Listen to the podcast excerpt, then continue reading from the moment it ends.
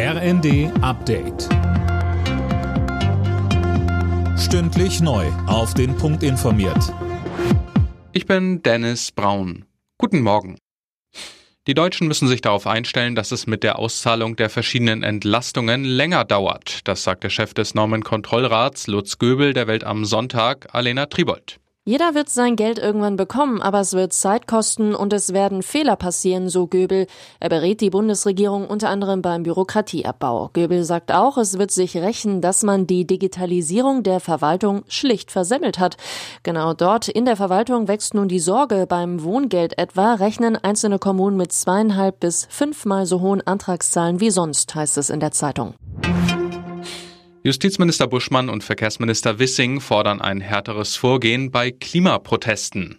Vor allem die Blockade des Berliner Flughafens kritisieren beide in der Bild am Sonntag scharf. Geklärt werden soll nun, wie es die Aktivisten in den Sicherheitsbereich schaffen konnten.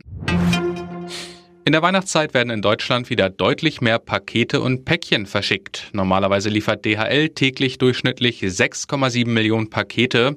In den nächsten Tagen dürften es bis zu 11 Millionen pro Tag werden, so Sprecherin Jessica Balea.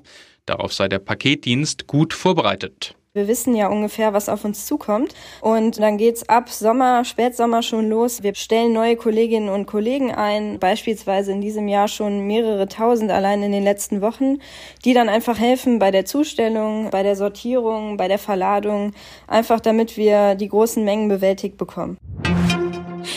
Flashdance-Sängerin Irene Cara ist tot. Sie starb im Alter von 63 Jahren. Die Todesursache ist noch unklar.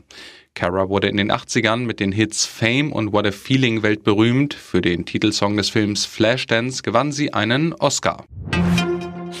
Heute wird es für die deutsche Nationalelf bei der Fußball-WM wieder ernst. Das zweite Gruppenspiel gegen Spanien steht an.